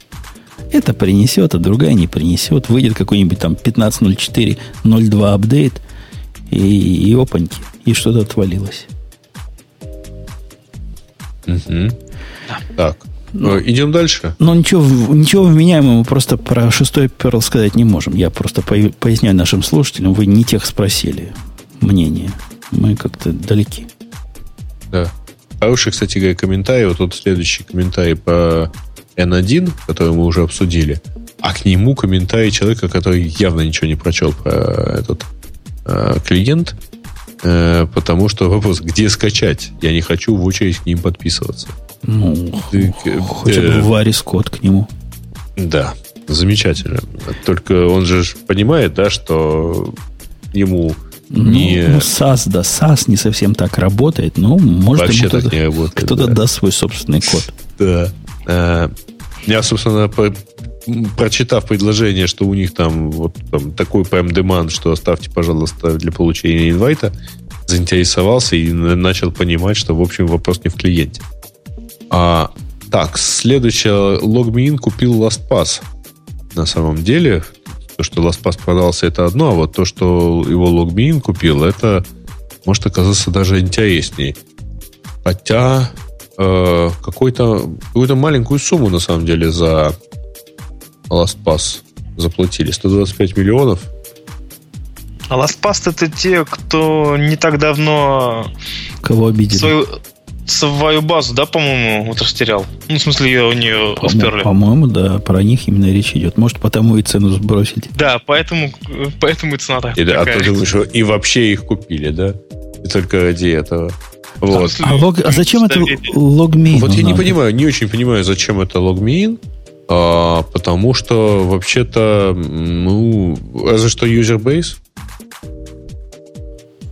М, Хотя, ну, смотрите, на самом деле э, LastPass чуть-чуть более пользовательское приложение э, с большей user base и на, ну, они существуют в виде плагинов там к, э, ну, не знаю, правда. Я, честно говоря, не смотрел пристально на этот рынок. Кажется, что у OnePass вот побольше будет. А, Было бы я логично, пока если сейчас OnePass наслаждаюсь, слушайте, чтобы а у них. Ну да, у них совершенно роскошная локализация, извините, я опять про нее, а, Опять блога. по-украински? Нет, тут вообще прикольно. А у них э, каким-то образом в тексте поста в блог а, умудряется переводиться отдельные слова. То есть, например, вот я не знаю, ты- что ты Так видишь в качестве подписи, но у меня написано Джо, э, ну, подпись Джо Сигайст, а Джо написано русским. И, а дальше подпись Джо Сигайст and Last Pass команда. Ну, я такими не страдаю вещами. У меня они не пытаются по-русски разговаривать в сайте со мной. А говорят на своем, так сказать, Тут родном, в том, что они говорят на языке. каком-то странном, на какой-то странной смеси. Ну так отключи Как- свою дурацкую локализацию, и будет тебе счастье. как- Я не могу, я вообще туда зашел вот по ссылке из э, комментариев. То есть она понимает, что ты с Украины, и поэтому тебе надо Джо по-русски писать. Черт его знает. Это Потому что вот один из, из, э, из анонимных комментариев выглядит так. Вау, русскими буквами. Seems the comments are animals. Ну, блин, я вообще Тебя, не понимаю, тебя видимо, на last.com slash ru перекинули. Нет. Ну, нам, нам, нам тут подсказывают. UK вообще. UK, ну, может, это по... Да, ну почему он кусок текста в комментарии-то переводит? А Я не UK же это не Украина или Украина? UI это Украина. Что тебе на Не, UK? теперь? UK, не, UI это Украина, UK это и украинский язык. А. UK UA это вот, соответственно, украинская локаль полностью. Вот прикольно так у вас, если UK почитать. А можно Выбрать подумать, месяц. у тебя NUS или NUK как-то иначе, Да, да? я, я зашел в UK. Но я, я был бы уверен, что это United Kingdom, а оказывается нет. Прикольно. Ладно, поехали дальше. Что тут еще? Э, так, э, поругайте язык ним. Говорят, что уже ругали, по не ругали. Ну ладно. Э, так. Э, облака, э, чем, данные в облаках чемоданами. Э, Black Scream is a modern terminal emulator and shell based on Electron. А это что? А это такая... Я эту балалайку когда-то пробовал. Я не помню, так ли она называлась, но нечто подобное. Это попытка сделать из терминала какую-то графическую веб-фигню, которая за тебя будет сама кофе готовить. Я, я, не, я для себя не понимаю применения всех этих штук. То есть терминал и так прекрасен, особенно iTerm 2. И это, по- по-моему, тот самый случай, когда лучше уже не надо делать. Он уже и так хорош. Хотя, ну, на- надо попробовать. Я не знаю. Ну, то есть это Modern какая-то- Terminal эмулятор. А, понятно. Ну да, это Ну, такой графический терминал с всякими разными полезными штуками, которые можно себе позволить, если ты работ... делаешь терминал эмулятора в графическом режиме. Зачем нужен терминал эмулятор Не графическом режиме? знаю. Непонятно. Не, не знаю. Не- Для меня загадка, зачем люди пользуются, например, для коннекта к Монге и запуска там за всяких query гуями. Вот прямо не понимаю. Но пользуются ж. И может и эти же люди будут и этим терминалом пользоваться. Да. Так, а ты, кстати, умудрился ответить на один из вопросов. Э, Зачем ты купил железный фаервол? Ну вот, да. И я, я на него как-то плохо ответил, но как смог. Ну да, сошлось. Слушай, кажется, все. И если все согласны, у нас есть консенсус, коллеги? Все? Все. Тогда я буду официально завершать. Напомню, Катить. что это был 65-й? Да, вот этот подкаст о подкаста радио идти. Следующий выпуск опять нормальный будет. Там мы спросим из Ксюши как следует, из Бобука еще более как следует. И уж... А вы готовьтесь, э, готовьте там в комментариях, можете предлагать какие-нибудь особо жестокие наказания провинившихся. Отдельно для Бобука, понятно, отдельно для Ксюши. Потому что если вы предложите раздеться, Вы понимаете, это будет как-то ну, странно, когда Бобук начнет Это неизвестно для кого будет наказание, между прочим. Да, и наказание или вообще. Э, ну что, до следующей недели услышимся. Да. Пока. Пока. Ну, заиграет? Сейчас заиграет. При поддержке Digital Ocean. Digital Ocean – провайдер доступного облачного хостинга. Всего за 55 секунд и 5 долларов в месяц вы можете создать свой облачный сервер в одном из дата-центров, расположенных в Нью-Йорке, Сан-Франциско, Амстердаме и Сингапуре, и управлять им с помощью простой, интуитивно понятной панели управления или воспользоваться мощным API. Начните Начните прямо сейчас. Введите промокод радиодефис при регистрации и получите 10 долларов бонуса на аккаунт.